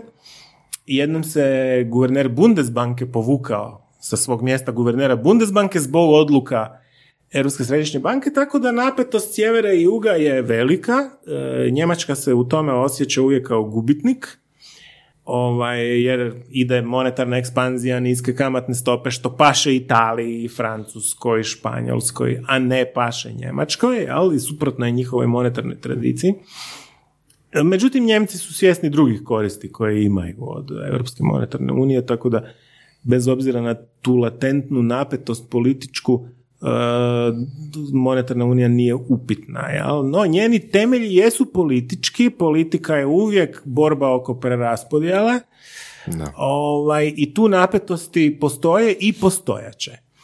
No, ja ne mislim da je to nešto zbog čega bi mi trebali se suspreza da uđemo tamo, jer ajmo, ajmo stvari istjerati u ekstrem, pa reći šta ako se Europska monetarna unija raspadne, što bi bio i raspad EU-a. Onda ja ponekad ovako hladno na to kažem, snaći ćemo se. Mislim, Da. mi, smo, mi imamo know-how, mi imamo know-how, mi imamo u HNB-u ljude koji su radili na e, raspadu monetarnog sustava bivše SFRJ, na uvođenje kune u podonavlje e, na- nakon mirne reintegracije 97. 8. Jeli? Da, mi imamo žive ljude koji su prošli jedno 3-4 valute na neko Tako područje je. gdje su se makli Dakle, mi bi trebali imati najmanje problema Da. sa eventualnim vraćanjem natrag na vlastitu valutu, ali to je neka poruka. Dakle, Hrvatska narodna banka nikud ne ide, nju se ne ruši, ona se ne seli u Frankfurt, ona će ostati tu gdje je, kao i narodne banke svih drugih zemalja članica. Mi se samo udružujemo u e, sustav europskih središnjih banaka. Jednog dana kad se on raspadne, ćemo se vratiti na vlastitu valutu, ako se raspadne. Ja mislim da neće. I to je, uh, znači, Europska centralna banka uh, radi na monetarnoj politici. Tako je. Uh, mislim da se vidio ja, jedna od bitnih kritika na cijeli koncept eura je to što fiskalna politika je ostala po strani, odnosno na razini pojedinih članica, koji onda su u rasponu od Grčke, jel, pa do Njemačke i Švedske, svako na svoju stranu vuče. Je li to ozbiljno? Je li to problem? Ja mislim da nije preveliki problem zato što kroz povijest kad se gleda ovaj, te monetarne unije sa vrlo malo zajedničkih fiskalnih elemenata su bile uobičajene. One danas možda nisu više toliko uobičajene, ali sve velike monetarne unije su tako nastale.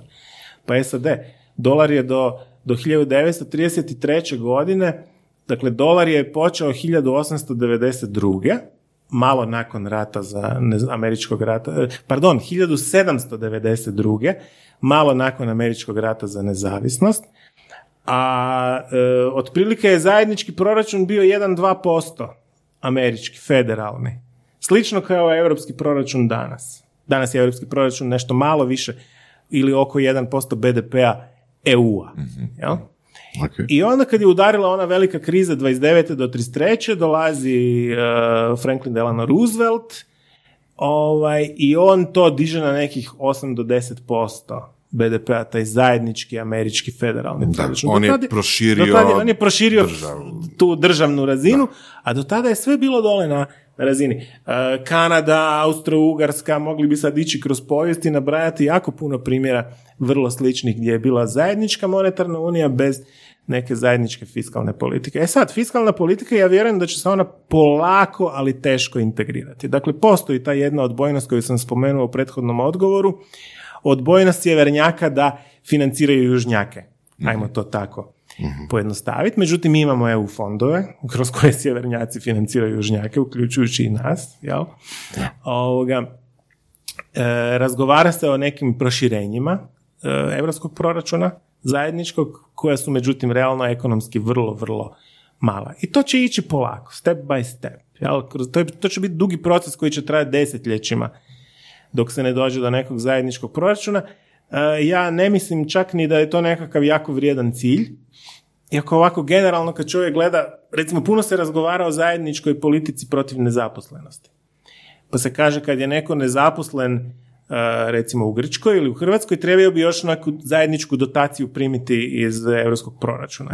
jel? Brže dođe, da mu se olakša, da brže dođe do posla, naravno ne ovako kap koja će ti biti poklonjena, nego vjerojatno kao poticaj da nešto radiš na tržištu rada, da se dodatno obrazuješ i Da, tako da dalje. se ne preseliš u Njemačku. i da ne oceliš u Njemačku, tako je. To je isto jedna, jedna od ideja e, iza, iza toga, jel? Što naravno onda Njemcima opet baš ne odgovara, jer njima paše da im dolazi radna, radna snaga sa juga, jel?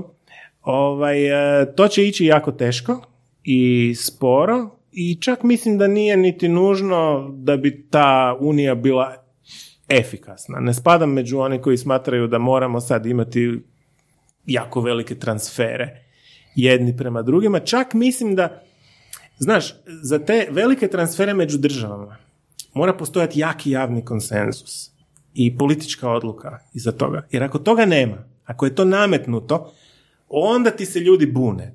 I onda sjevernjaci počnu mrziti južnjake. Pa mi njima dajemo pare, a šta oni vidi ih ne rade ništa, leže po cijele dane na plaži. A to je nešto što je politički jako štetno. To može voditi u raspad EU-a. Da, dakle, bolje je ići pomalo, ma, u malim koracima, I onoliko koliko komunicirati, ono što ljudi mogu prihvatiti i apsorbirati. Jel? Koliko je e, jeftino ili skupo uvesti novu valutu u državu i u tom scenariju, ajmo reći, vratiti se na staru valutu? Nemamo tu, ne, ne, mogu, ne mogu sad reći da imam neku definitivnu procjenu, međutim ono što znam i koliko se sjećam brojaka je da to nisu brojke, to ti je isto kao kad se obično pita ono koliko koštaju izbori. Da, Znaš, ono, mislim, izbore moraš imati, dobro je da ih imaš i da pače, ponekad ih je dobro imati i često. Čisto zato što je tako, taj trošak materijalni koji imaš, tiskanja listića, honorara, ovo ono, jel? on je nikakav u odnosu na ono što potencijalno možeš dobiti. Jel? Tako ti je slično i ovdje. Sami troškovi uvođenja valute ti se svode na neke troškove prilagodbe IT sistema, koji su relativno trivialni i to su prilagođa... u IT smislu su to prilagođavanja kakva su gotovo svakodnevna, inače u poslu, jel? financijskom, i imaš e, troškove tiskanja i distribucije valute, i imaš s obzirom na nešto više standarde sigurnosti i čuvanja, vjerojatno moraš izbušiti par ovih podzemnih hangara gdje ćeš taj euro spremati i sve skupa kad se Novčanice, zbroji... ono Da, da. Ja bi, evo, ja bi to usporedio sa troškovima e, Izbora. izbora. da. da, da. A, rekao si da radiš 15 sati dnevno, je li tako? Radio sam, sad Radi nastoji manje, da. Danas, dok si tu s nama. Da. Radiš manje od 15. Inače nastojim manje. Zašto? Zašto si radio 15 sati dnevno? Ma ne znam, imao sam poriv. Bilo dosadno. Ne, nije bilo dosadno, ovaj, imao sam taj poriv. Znači, neki ljudi... Neki... Htio sam i dobro, dijelom je to možda posljedica nekog perfekcionizma.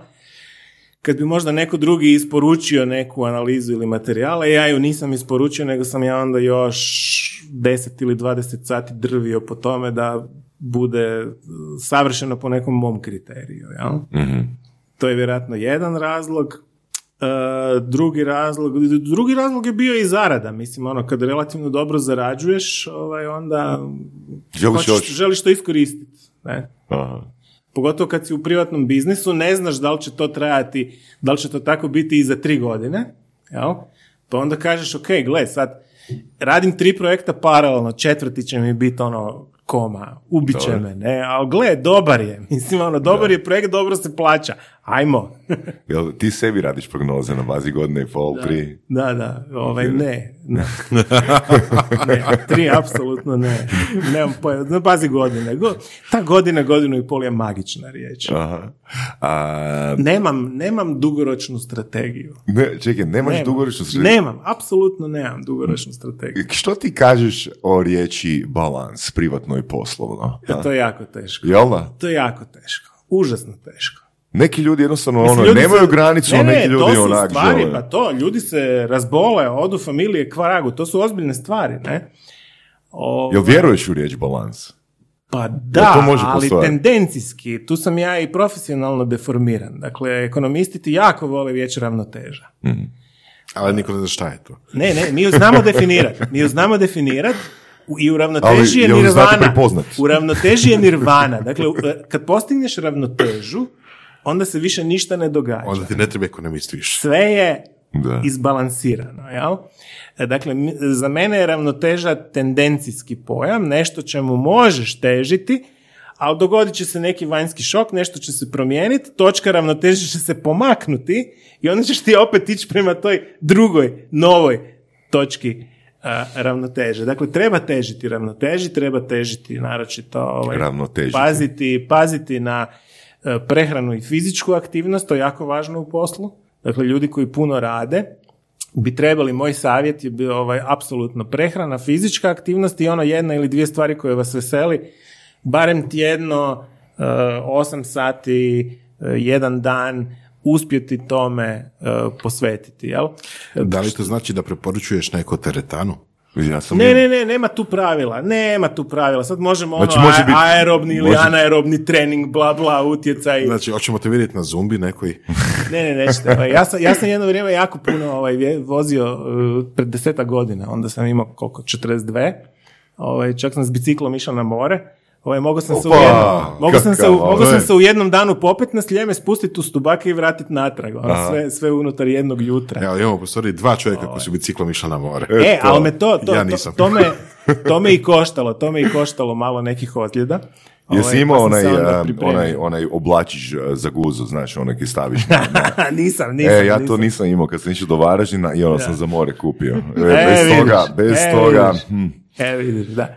E, a sad, sad sam u fazi kad ne vježbam, ovaj, ali jako pazim na hranu, ovaj, jer inače ja sam sklon ovoga kilama, tako da imao bi 120 da ne pazim.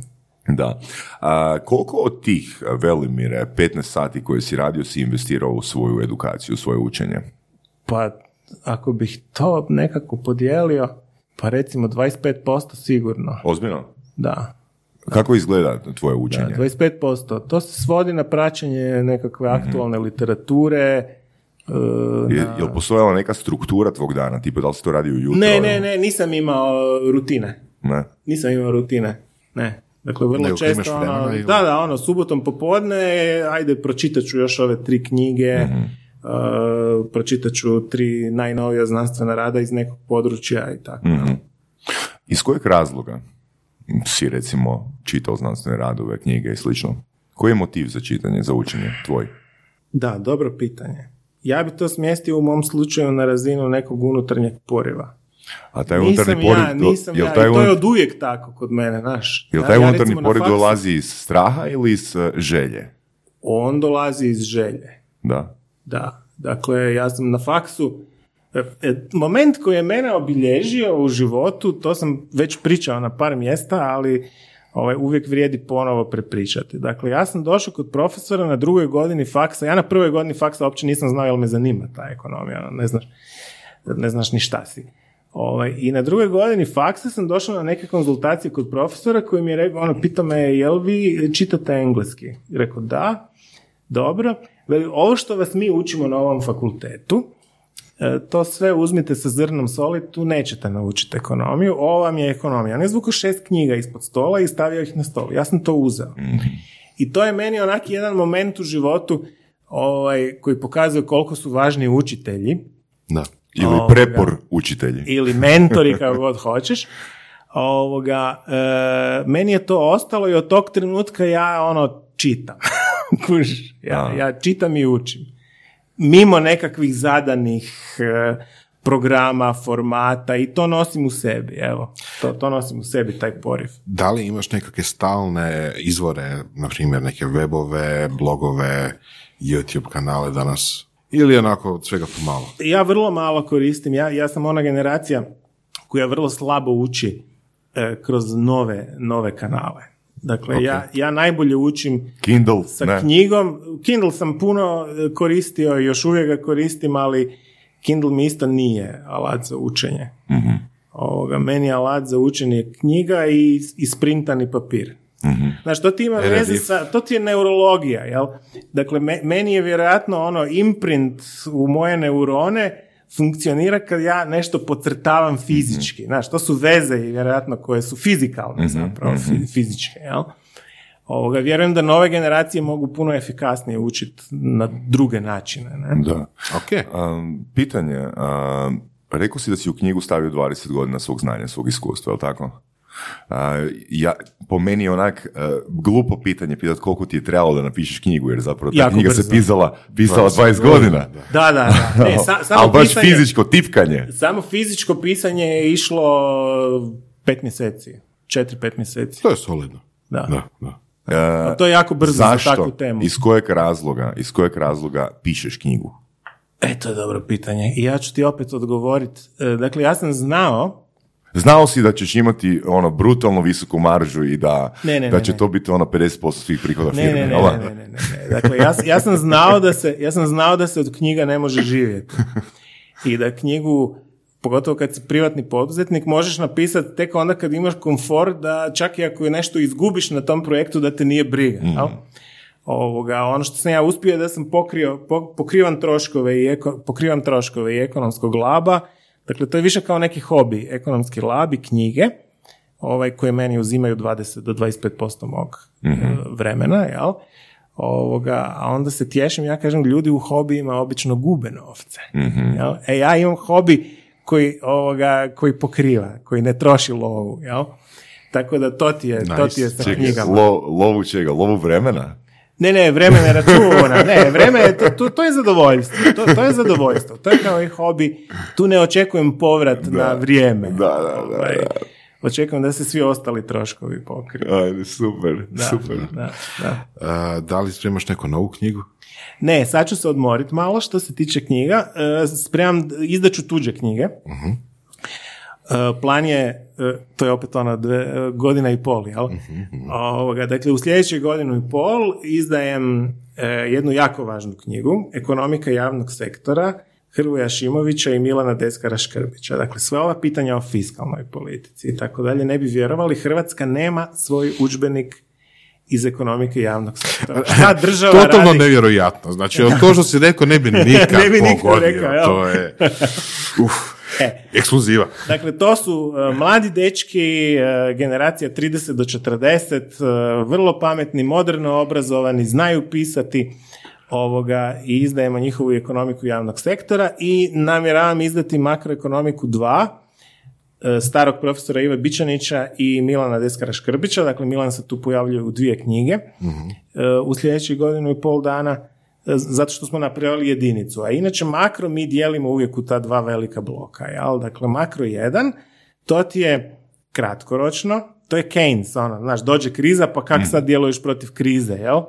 To je kra- ekonomika kratkog roka, a makro 2 je ekonomika dugog roka, to je ono što smo rekli da je teško predviđati.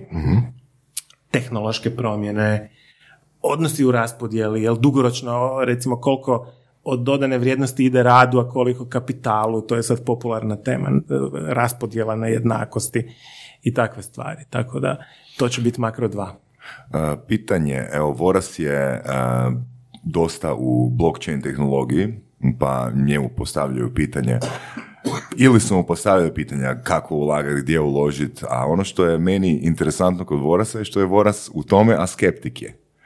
Znači, pitanje bi glasilo za tebe, da li ti investiraš? Ne trebaš reći što. Da, da, da, ja investiram, Ili, ili si jako skeptičan, jako oprezan? ja investiram, ali sam u tome užasno ovaj, skeptičan i oprezan. Dakle, investiram, ali teško. To što znači? Da, to znači recimo- da lomim odluku mjesecima. Ozbiljno? Da, da. Ja imam frendove koji su traderi, za to moraš imati um. Dakle, ili imaš traderski um, pa stalno vrtiš nešto, uđeš, izađeš, ulažeš u ovo, ono, ovo, ono, ili si konzervativni investitor koji ono investira zato što je u jednom trenutku nešto stekao, jel, pa ne želi da taj novac stoji kao keš na računu, ali onda jako dugo lomim to. Šta ću i kako ću. Tipa koliko dugo? Ko Pa kažem ti, par, par mjeseci? mjeseci, par mjeseci mi treba da donesem odluku. Ozbiljno? Da. Da. I što onda, ako, ako to što planiraš uložiti drži vrijednost, onda ajde, može. Ne, ne, ne, ako tako dugo se pripremaš, onda si iskalkuliraš i to je ono basics. E, dakle, ako si toliko već vremena uložio u pripremu, onda predvidi i da može nešto pasti, pa si predvidi neki stop loss, dakle, predvidi si neki interval tolerancije na pad vrijednosti, jer naprosto stvari su volatilne, stvari se kolebaju, jel? Dakle, nemaju, psihološki se pripremi na određeni gubitak, nećeš ko idiot gleda da ti pada nešto Da. u beskonačnost dole, ali pripremi se na jedan interval tolerancije gubitka. Kako se pripremaš za to, to ulaganje? E, Da li imaš određene, e, znači, znaš koji tip investicije te interesira i onda biraš između neko- nekoliko tih tipova ili što? Ja dosta ulažem u fondove, što znači da, dakle, fondovi po definiciji ne razmišljaš o pojedinim dionicama ili obveznicama, nego razmišljaš o klasi imovine. Da li ću sad uložiti u hrvatski equity, da li ću uložiti u globalne bondove, da li ću uložiti u emerging markets equity, dakle klase imovine. Domaće ili strane? I domaće i strane. Ok. i domaće i strane. Mislim, domaće tržište je premalo da bi se neko na njega ograničavao cijeli život. A u kojem periodu razmišljaš kad investiraš? Uh, opet ovih mojih godina, godina i pol. Da. Da, da. Mislim da, svakih godinu dana, godinu i pol moraš revidirati strategiju. Ozbiljne investicijske kuće u pravilu dva puta godišnje revidiraju svoje strategije. Znači nisi, ajmo reći, pobornik one stavi novac i ne gledaj 30-35 godina. Što misliš Ne. o tome? Ne, ne, ne. Ali ako je godinu i pol dana nekome ko nema toliko, ne, nema znanje ko Nije ti, to- nema takve kontakte, toliko iskustva ko ti, onak, ne, nije li godinu i pol dana onak preopterećujuće? Prvo ti trebalo ono dva, tri mjeseca da doneseš odluku Pa ne, i onda ali- zapravo ono za 18 mjeseci opet revidiraš tu odluku. Pa zašto ne bi revidirao? Pitam, ne znam. Da, ja, meni se to čini razumno. Ok. Da, stvari se mogu promijeniti u 18 mjeseci jako. Mhm. Pa ćeš donijeti, ako vjeruješ i dalje u tu priču, donijet ćeš odluku. Ok.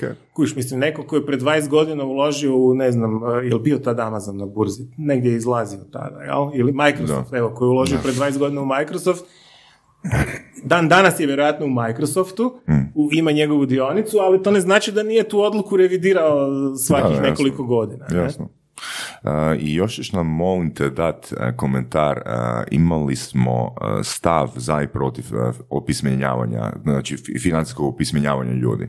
Znači, postoji stav da edukacija ne bi napravila neke značajne pomake. Ja mislim da bi, samo je pitanje kakva. Mhm. Dakle, nekakva ex katedra, edukacija, ono što će srednjoškolci shvatiti kao još jedan program i teret, to, Mhm. to nema smisla, ali ovaj, financijska edukacija kroz e, nove medije, kanale, na nove načine, interesantne načine prezentirana, životno. Arhiva, analitika, knjižnicu. koja nije, koja nije ono, znaš, da sad ljudi moraju nekakve matematičke formule Mhm. učiti, jel, nego prilagođeno e, više nekom iskustvu i naglasak na, naglasak na psihologiju, jel? Mhm. Jer, znaš, imaš ono, oprosti, ovo, to, to hoću reći, jel? dakle, ljudi, apropo ovog, dvaj, stavi 20 godina ili 30 godina pa, Mhm. pa pusti, ne? Ljudi jako podcjenjuju tu mogućnost akumulacije u dugom roku. Ljudi su orijentirani na svoj život, Mhm. na kratki rok, jel? Ovoga, a onda kad im prezentiraš, gle, ako svaki mjesec izdvojiš 150 kuna, što veliki dio ljudi može, recimo, jel? Ovoga, I sad gledaš šta će se dogoditi u dugom roku, jel? To je to. Čisto kao princip. Danas su kamate stope toliko niske da će ti svako sumnjati u tu priču, pa će reći, čekaj, danas je kamata na štednju nula, kak da ja zaradim 3% godišnje, ne? Ok, to je relevantna informacija, jel?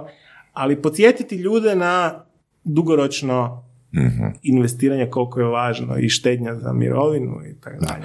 A edukacija s obzirom na njihov džep, odnosno na to da se isplaćuje bruto plaća, pa onda sami plaćaju poreze i doprinose i sve stvari koje ih inače i zapravo udare po džepu, ali ih ne vide. Pa tu, ovaj, ba- baš kad sam bio na jednom drugom podcastu, puno smo o tome, o tome pričali, ovaj, e, dakle, ja ti ne vjerujem u to da prepuštanjem toga ljudima ćeš bilo što postići. Naime, em, Jer ljudi nisu racionalni. jednim dijelom da, jednim dijelom si u pravu. Naime, za, za dio ljudi će e, napast, e, napast većeg iznosa ih navesti na veću tekuću potrošnju. Onda će se mjesec dana kasnije sjetiti joj pa moram platiti poreze i doprinose, neće imat, završit će ko blokirani, jel? onda će opet biti neka priča o slobodima blokirane. Dakle, imaš Dobro, cijeli ali Postoji, na primjer, trajni nalog. problem, jel? Imaš cijeli problem. Ako imaš trajni nalog, šta je? Onda bi ga država bi ga zadala. Ali to je isto onda, s trajnim nalogom je isto kao i sada. Ne, cijela ideja se Pa sva, je, znam onda ja, prođe kroz račun. cijela ideja se svodi na to da ti kao kad pogledaš jel, promet po svom računu, ćeš onda vidjeti da nisi dobio plaću, sad ću lupit na pamet 7, nego si dobio plaću 12. Da. I vidjet ćeš kud je Da, ovih da, da, pet da, otišlo. da, da, da. Da.